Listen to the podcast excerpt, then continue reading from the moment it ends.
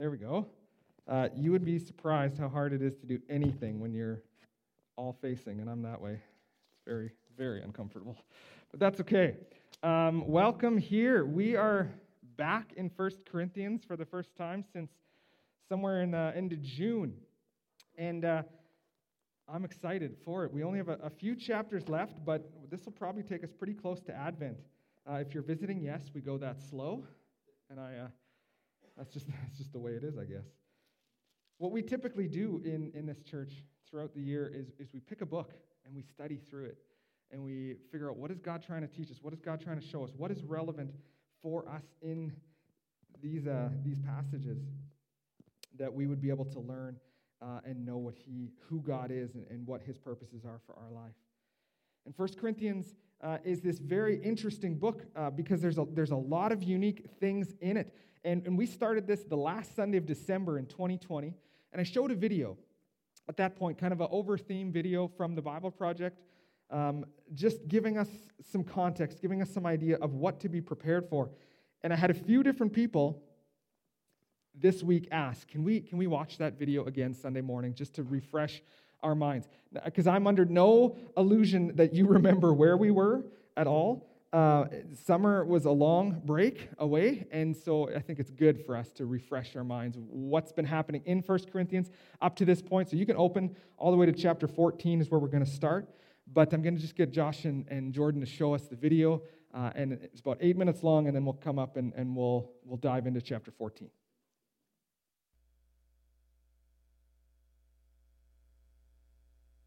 Paul's first letter to the Corinthians written to a church community that Paul knew really well. Corinth was a major port city in the ancient world and had lots of temples to Greek and Roman gods. It was a big economic center. And so Paul strategically came here as a missionary. He spent a year and a half there getting to know people, talking to them about Jesus. And a whole bunch of people became followers of Jesus and formed a church community. You can read about all of this in Acts chapter 18. So after a while, Paul moved on to start churches in other cities, and he started getting reports that things were not going well at all back at the church in Corinth. It was plagued by all kinds of problems. And that's why he wrote this letter. It's broken up into five main parts, along with a final greeting. And these five sections correspond to five main problems that Paul is addressing. And so the letter reads like a collection of short essays on different topics, but there are these core ideas that unite all of the pieces together. So here's what he does in each section he describes the problem, but then he always responds to that problem with some part of the story of the gospel, which is the good news about Jesus. And he shows how they're actually not living out what they say they believe.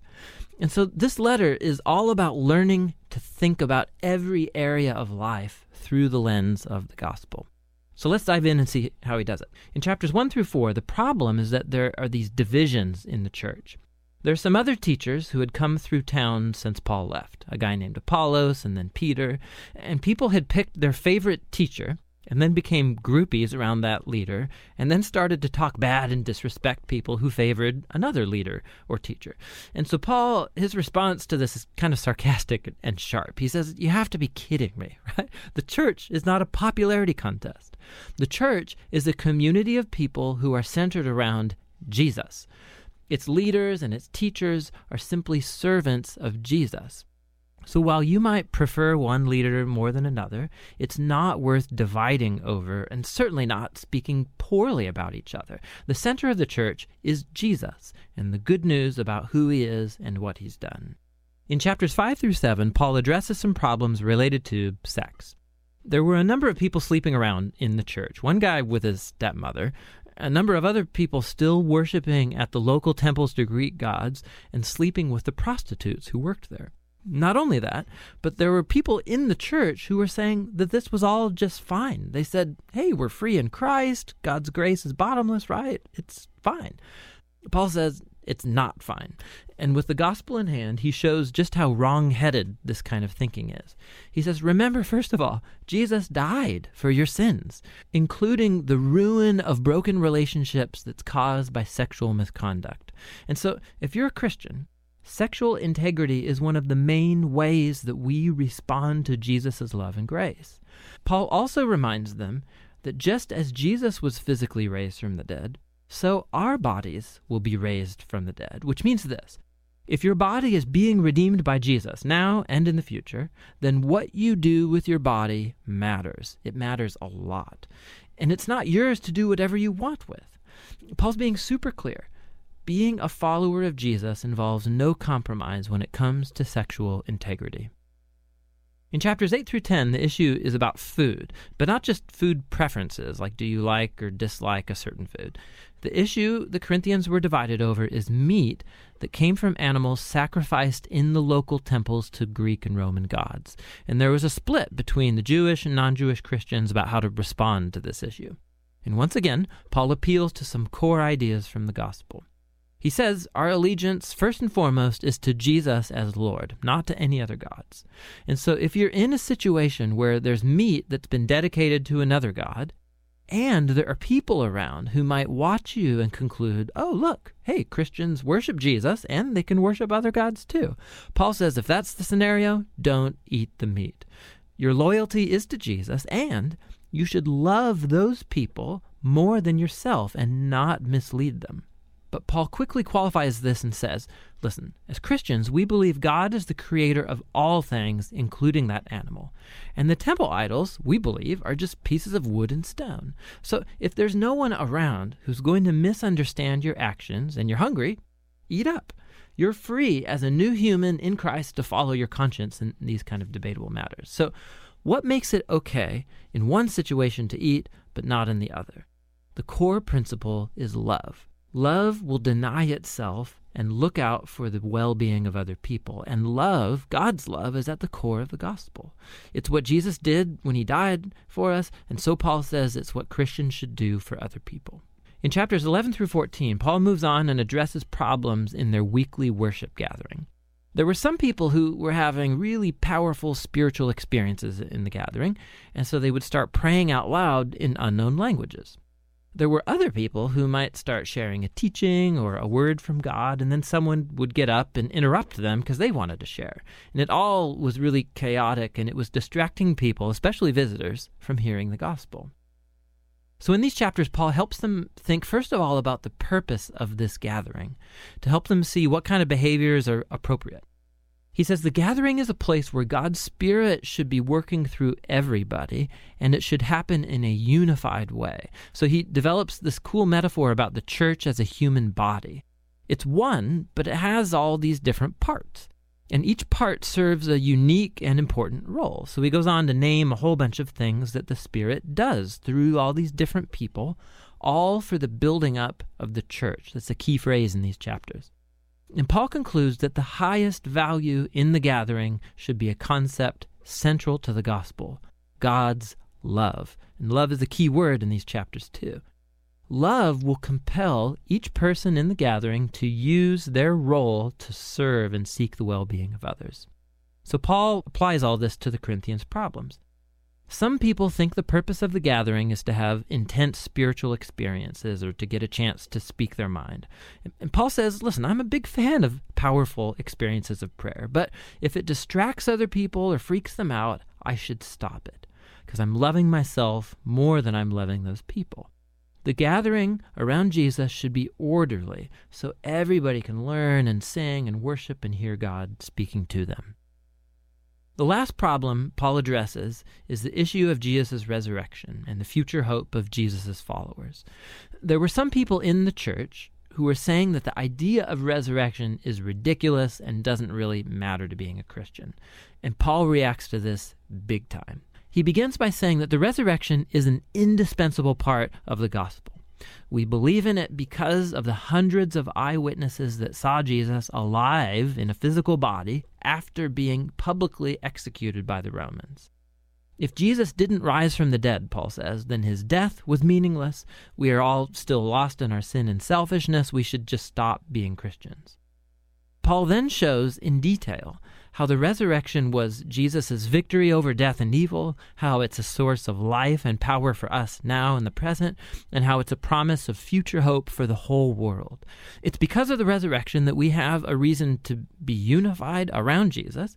It's the reason we have motivation for sexual integrity. It's the source of power for loving other people more than ourselves. And ultimately, it's our hope for victory over death. And so, Paul concludes, we do believe Jesus was raised from the dead, which means this the gospel is not just moral advice or a recipe for private spirituality. It's an announcement about Jesus that opens up a whole new reality. And that's what 1 Corinthians is all about seeing every part of life through the lens of that gospel.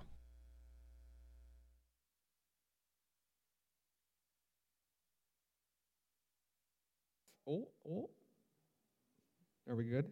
Check. There we go. So that's what uh, that's what we're looking at when we read First Corinthians, when we see what's happening, and and when you look at the church as a whole in, in Corinth, uh, we're not all that much different in a lot of different ways, um, or in a lot of similar ways, I should say. Is division has crept into churches all over the place. And, and we see those divisions and we respond to those divisions. And sometimes those divisions are ridiculous, is the best word that we can use. And, and, so we've been focusing on how do we love one another the way that Christ has loved us so that we can participate together and so that we can be the church, so we can reach out to the community. Oh, we're just having. Okay. Uh, oh, okay. Yeah, we're good. We're training some people at the back, and uh, that's exciting times. We're very thankful for them, their willingness to learn. So, as we get into 14 here, let's just do a real quick little bit of context. So, chapter 12, if you just want to flip back for a second, you can see this. Is there's this beginning start of we're going to talk about spiritual gifts, Paul says. The various ways in which God has gifted you to serve one another. And so you saw in the video, the point of your spiritual gift is the building up of the church that you would serve other people with it. That's the whole point of the gifts that you have. And, and we looked at some of these gifts briefly, and then I did the chicken out thing. No, I didn't. I said in chapter 14 that's going to come. We'll talk about that more. And, and that's where we are today. But then between 12 and 14 is this little chapter that we, many of us know very well from, from weddings and things like that, is this idea of love. And, and while certainly you can feel free to use chapter 13 in the context of marriage, that, that works great, is how it's actually written is to correct people's uh, assumption of how to relate with other people. People were using the gifts that God had given them, but they were using them improperly, they were misusing them, and they were elevating themselves instead of others. And so Paul says some of these familiar things like, If I speak in the tongues of men and angels but have not love, I am a noisy gong or a clanging cymbal. In other words, he's saying this is it doesn't matter how talented you are, how gifted you are, how much God has given you these crazy, wonderful things, is if you don't love the people that you are ministering to, then you might as well have nothing. And that's a real shock to us. Because sometimes, I would say often in our culture, we start to create an identity based on the things that we're good at and the skills that we have. I'm this person. This is where my skills are, and that begins to be where I find my identity. And, and as Tim Mackie pointed out in the video, is, is no, our identity is found in the love of Jesus and the fact that he died on the cross for us.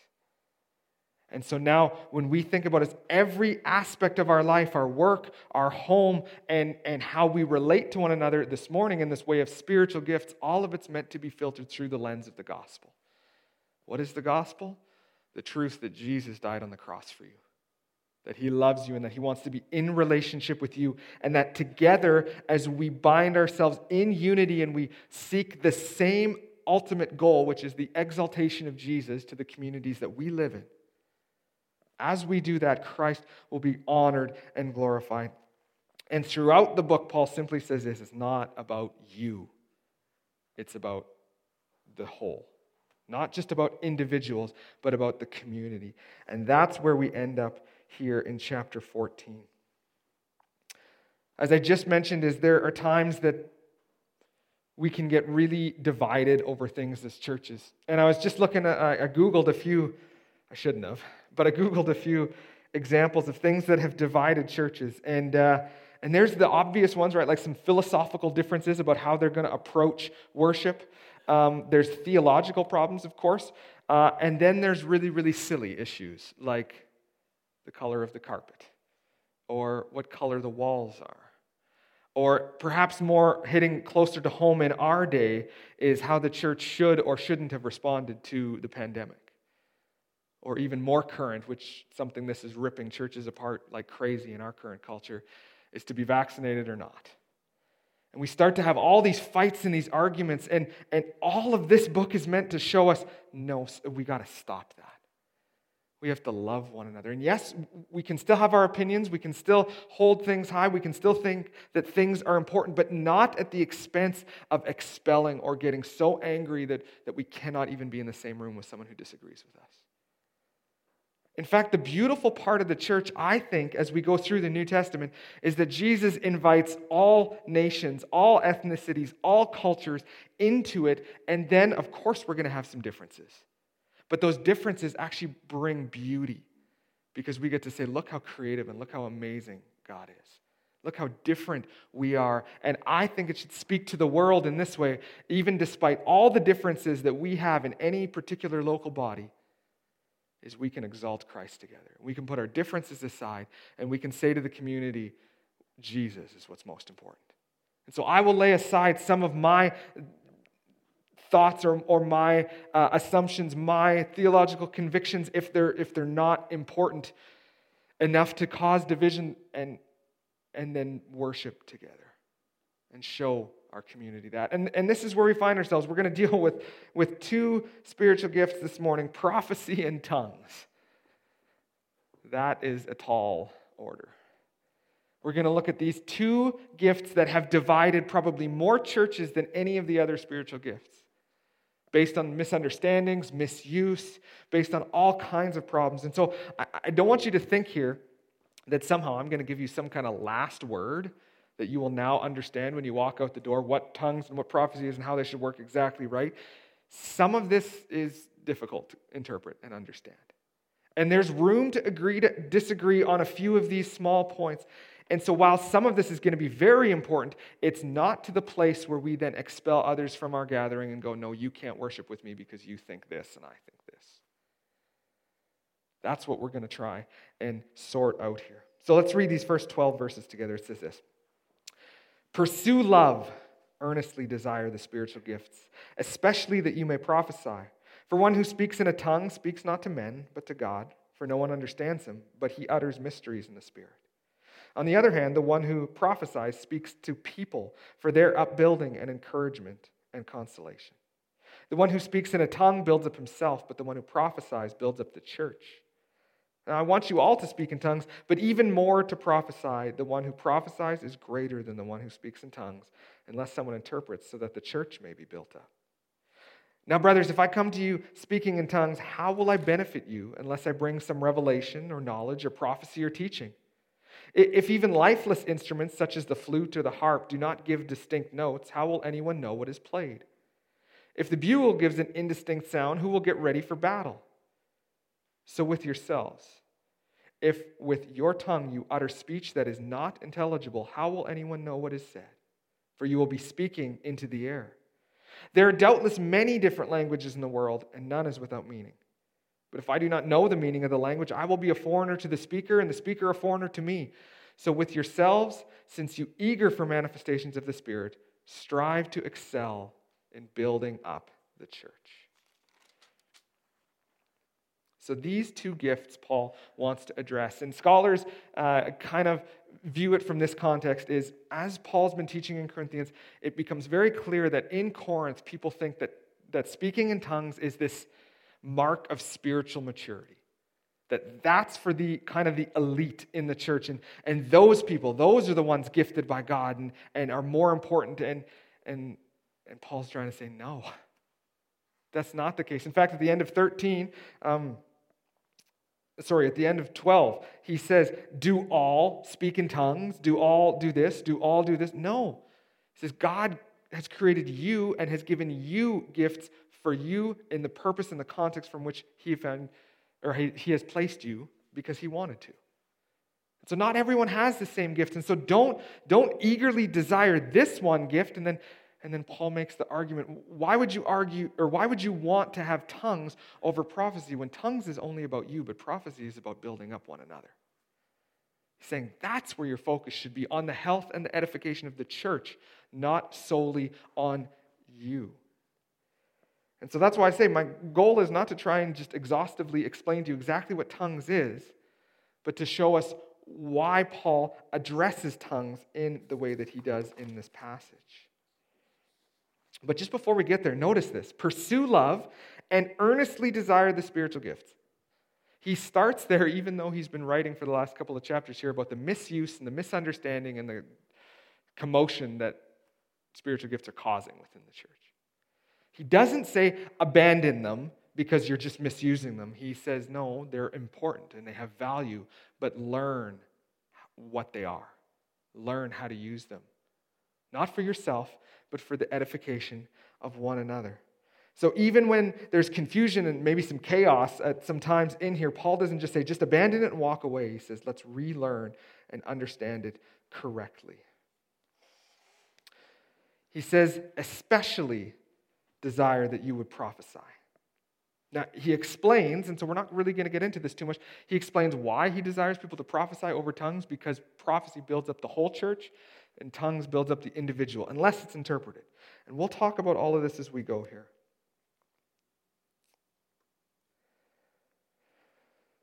Let's start with tongues because I want to deal with this from two viewpoints. When I started reading through this text and studying it this week again, and I, you know, in Bible college, it was like your class was over if someone asked, Hey, what about tongues?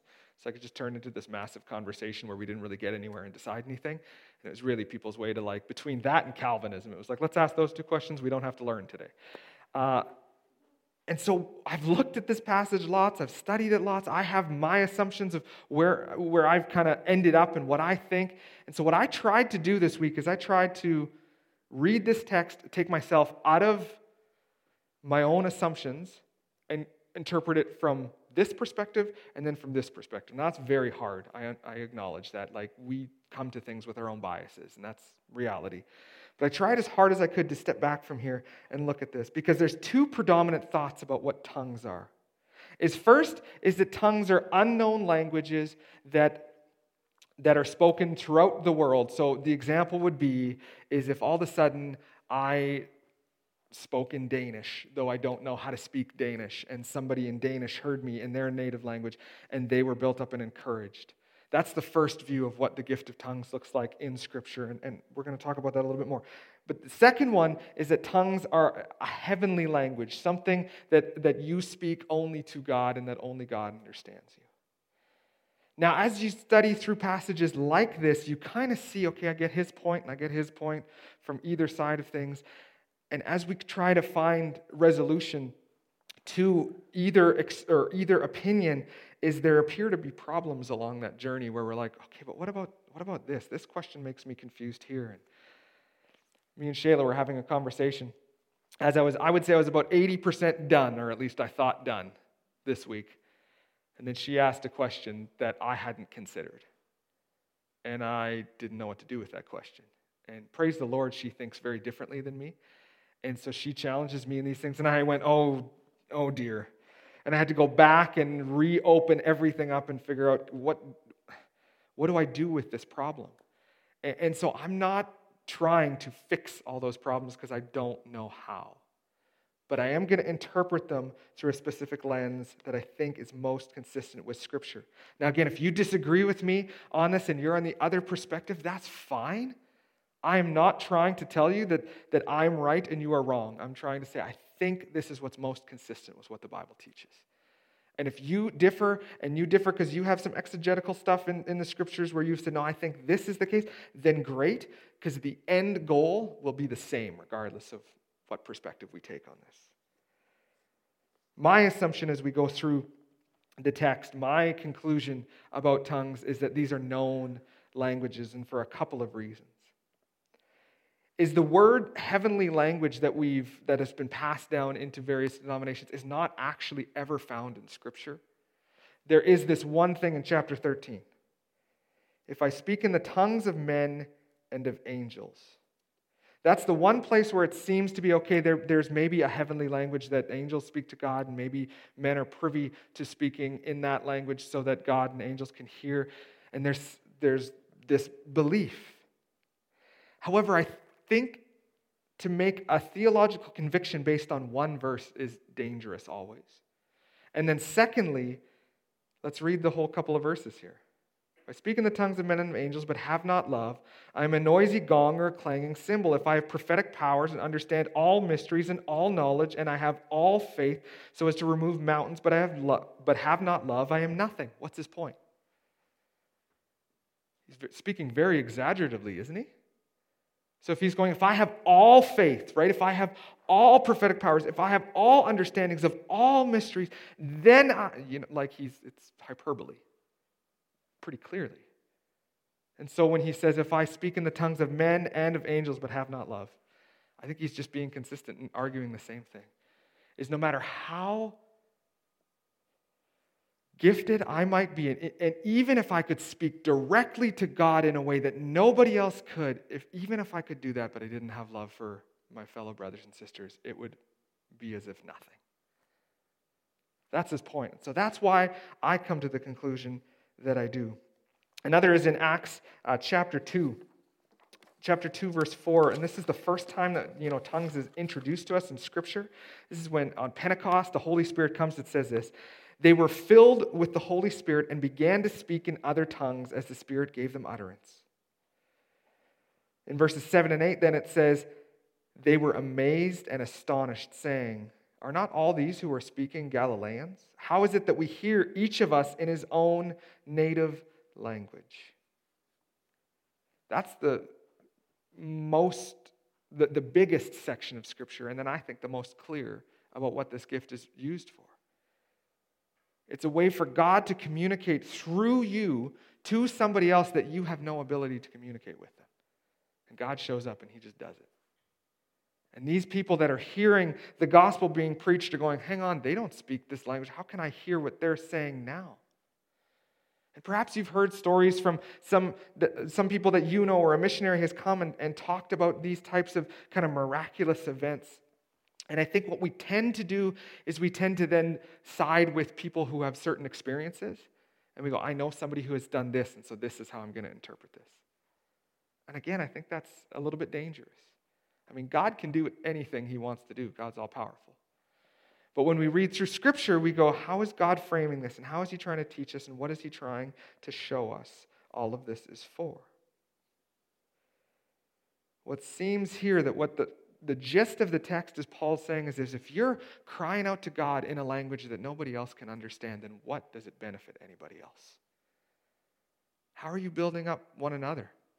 In fact, the argument for most scholars is that this was happening so often that it was this sense of self pride where people were going, Look, I can speak to God in this language that you don't even know what I'm saying. And Paul says that is not the gathering the, where we come for corporate worship, that is not the place for that. And so we're not going to exhaustively determine exactly what he means, but we are going to see here that Paul says if this is the case, if you're speaking in tongues, then, then don't at least unless or unless someone comes to interpret. But even notice that this is end of verse 5. The one who prophesies is greater than the one who speaks in tongues, unless someone interprets so that the church may be built up. It, it doesn't take much to read that and to realize that what Paul's saying is this is not the norm. People interpreting what was happening was not the norm. Because otherwise, this whole argument of don't desire this but desire this comes ir- irrelevant. And so it seems that what was happening here is people were getting up and they were speaking. Now, now what languages were they speaking? All those, I have all those questions too, and I don't have answers for those. But what I do know is Paul's saying, if that's what the gathering is about, then it's about you and it's not about the people, so don't do that. Unless somebody's going to interpret. And so perhaps somebody shows up here that all of a sudden stands up And that says something that every one of us kind of goes, oh, I have no idea what just happened. Well, what should we do from what Paul teaches in here, Scripture? Well, I think we say, does anybody, can anybody interpret what just happened? And if someone can interpret that, then great, because then that cry that was made out to God then can be understood by everyone, and we can, ex- we can exalt God, and we can lift Him up, and we can do that as a body corporately, where we can say, To God be the glory. But then you have all these other questions of why is that necessary? Why would it be necessary to speak in some unknown language if it wasn't for purpose and for meaning? And so then I wrestle with all these things. Of, so somebody comes in here, they don't understand English, at least maybe not well enough to grasp what's going on here, and somebody speaks to them in a language that they hear and they're built up and they're edified, and that's translated, and everybody goes, Oh, this is what happened. Praise the Lord, that person understands the gospel of Jesus Christ. Think that's what's happening here. Now, for the sake of our memories, because uh, again i'm under no illusion that when you go home that you remember all these things for weeks or minutes. And, and so i wanted to do something creative. So have lee to come up here because we read this verse in verse 6 now brothers if i come to you speaking in tongues how will i benefit you unless i bring you some revelation or knowledge or prophecy or teaching? If even lifeless instruments such as the flute or the harp do not give distinct notes how will anyone know what is played well lee is a music teacher and, um, and i thought you know what let's do exactly what's written here is there are certain songs that I've asked Lee to play. Just a second, just a second, just a second. And the point is going to be if you know it and you understand its reference, raise your hand. And if you don't, that's okay. So, Lee, go ahead with the first one.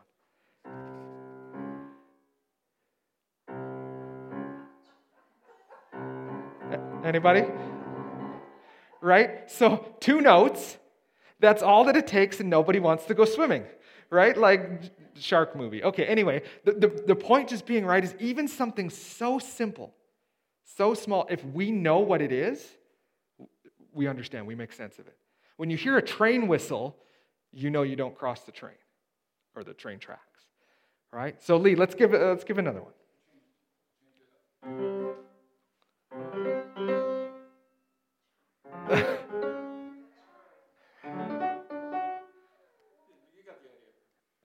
right? Anybody? Yeah, we right. That's something that we. If you, if you ever watch hockey or go to a hockey game, right? Goodness sakes, people get excited. Is they know this is what's happening. This is what that means. We have context. One more, Lee.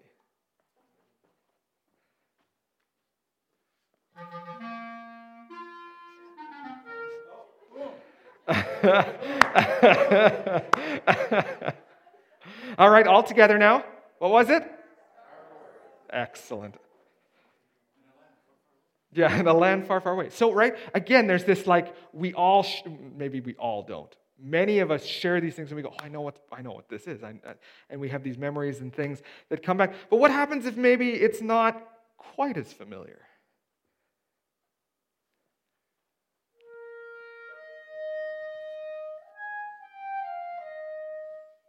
Anybody?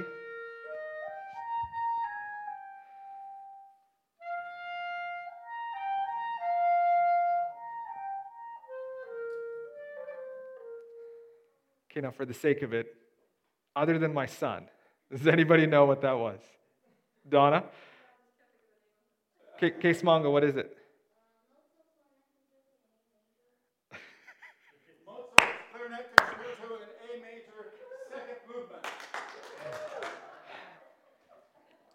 Again, I told Smaga when we were doing this. Now, now we're gonna do a couple of these, and no one will know but you, and that's okay, right? But the point being, thank you, Lee. That's Oh, one more. Oh, okay, one more. One more. What do we got?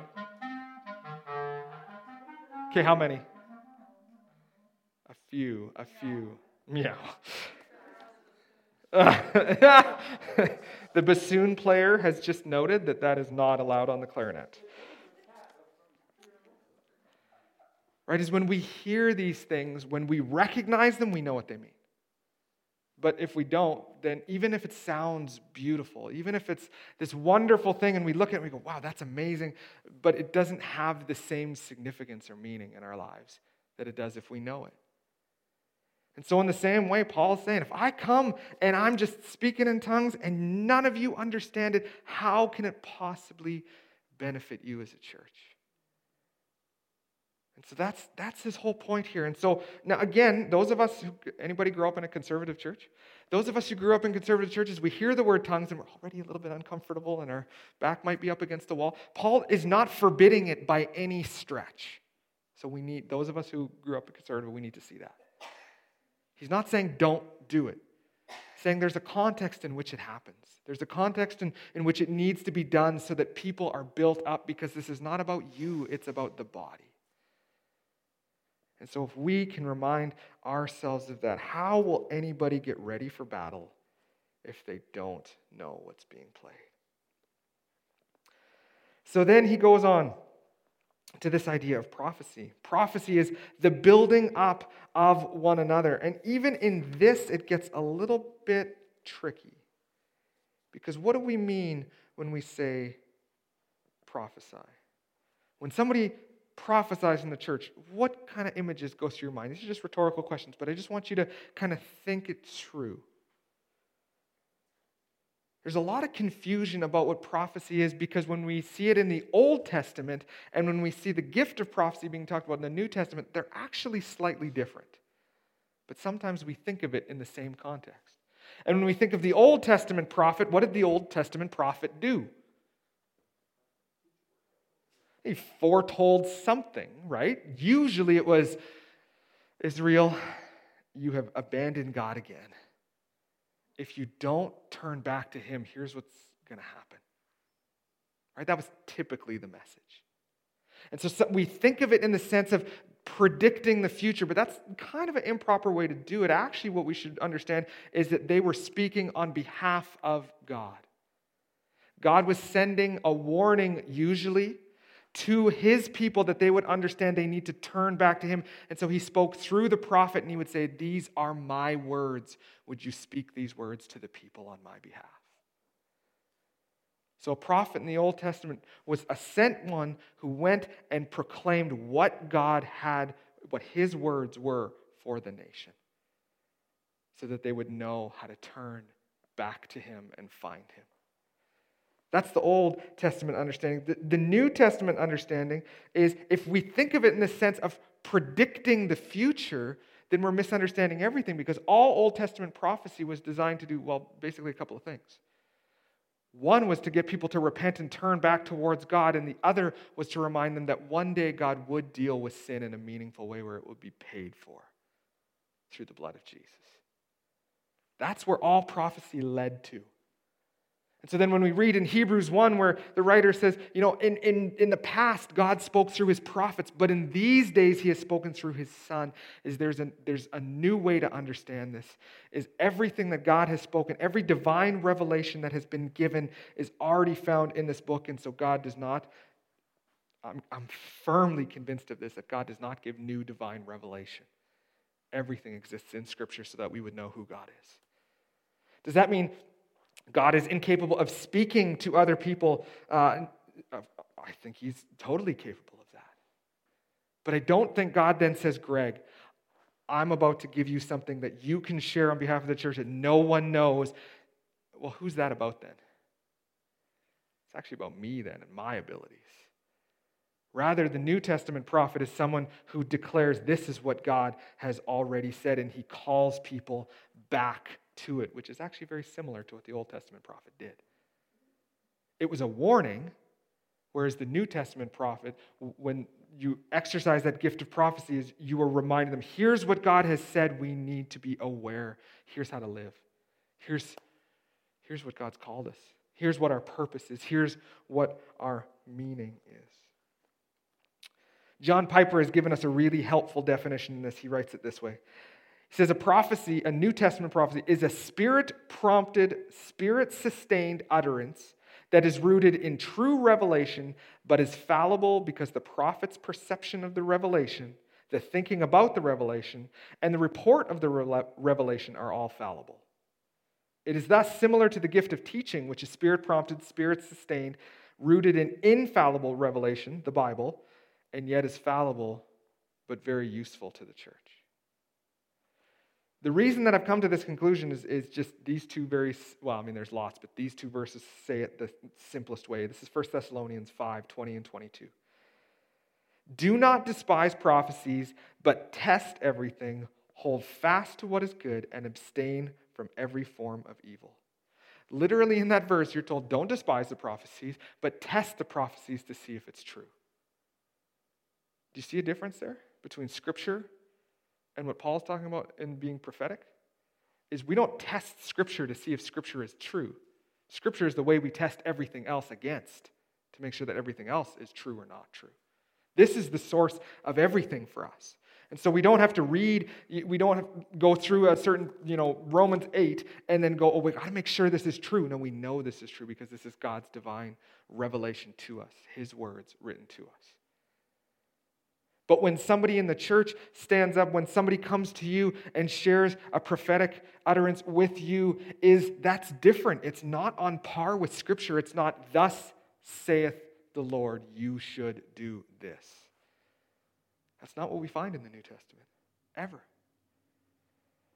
Rather, it's the sense of being aware that the Holy Spirit is calling, and me and Lee are having a conversation, and all of a sudden I'm overwhelmed with, I think God wants me to share this for Lee, and I remind him of something about God's character that is true, something that I think maybe God is trying to use in Lee's life to bless other people. And then he tests that by the word of God to make sure that what is said has been true. And if it's not, then he just moves along with his life and pretends it never happened.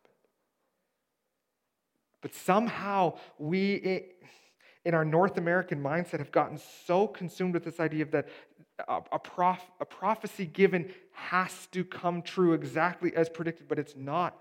That's not what prophecy is. And so I know somebody in, in our Winnipeg church, uh, previous to, to moving here, that they were prophesied over about a specific thing that their life was going to entail and do.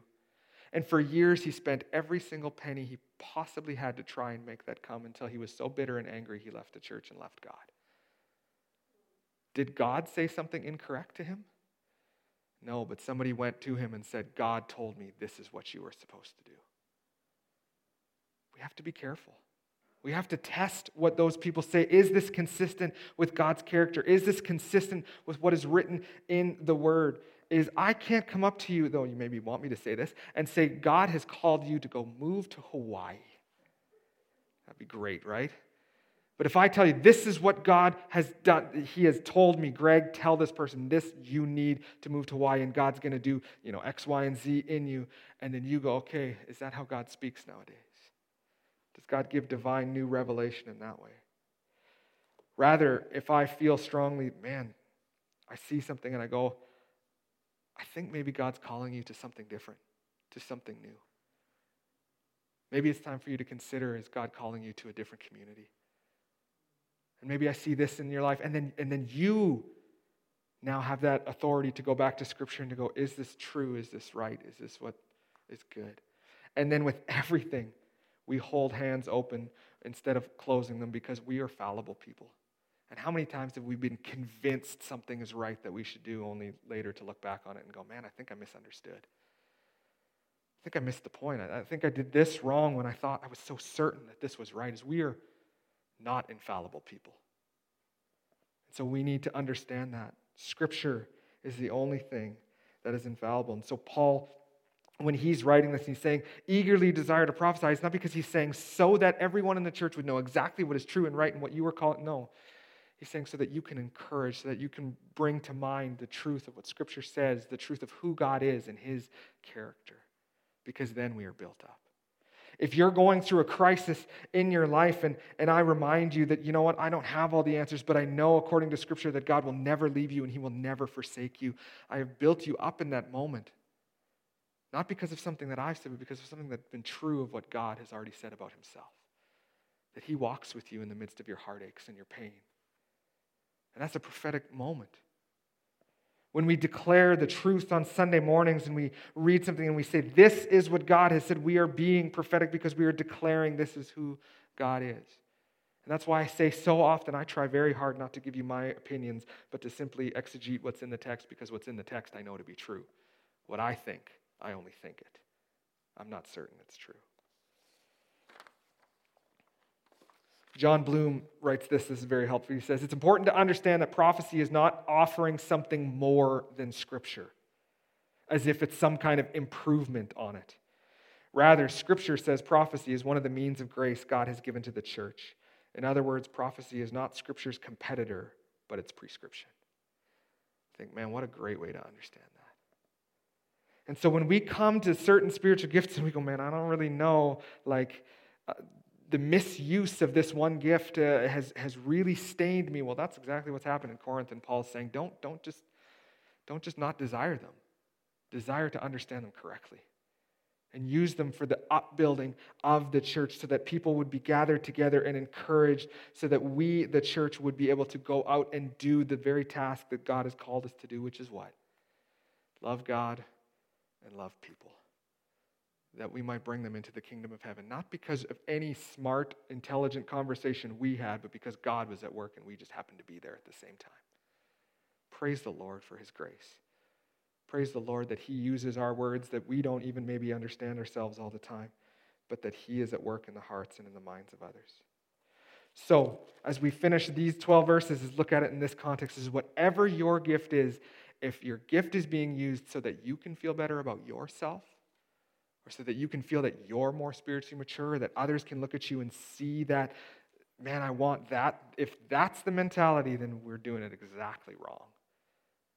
And we need to be rebuked the same way that Paul rebukes the Corinthians. Don't not use your gifts, but use them for the upbuilding of one another. Not for the upbuilding of you, but for the body. Let's pray. God, thank you so much for each one who is here this morning, and you have created them uniquely and you have gifted them uniquely. And sometimes we don't really understand how all these gifts work exactly, but we know that you have given them to us. And so we pray that we would desire to use the gifts that you have given us and that we would desire to build up the body. God, help us to not focus on ourselves, but help us to focus on how I can encourage how I can sustain, how I can come alongside another brother or sister and give them something that will help their relationship with you. God, help us to not think so selfishly as the world has had so much impact on us. Help us to not think in those regards, but help us to step back from that and look at this as the community of faith that we love each one so desperately. We want them to be in a good walking relationship with Jesus, and we want to encourage them so that they grow more tomorrow, so that they are more mature tomorrow than they were today. Not because of my gifts, but because of the gifts that you have given to us for the exaltation of you and the building up of one another. God, we are so grateful for all that you are doing in our lives. Go with us today. Amen.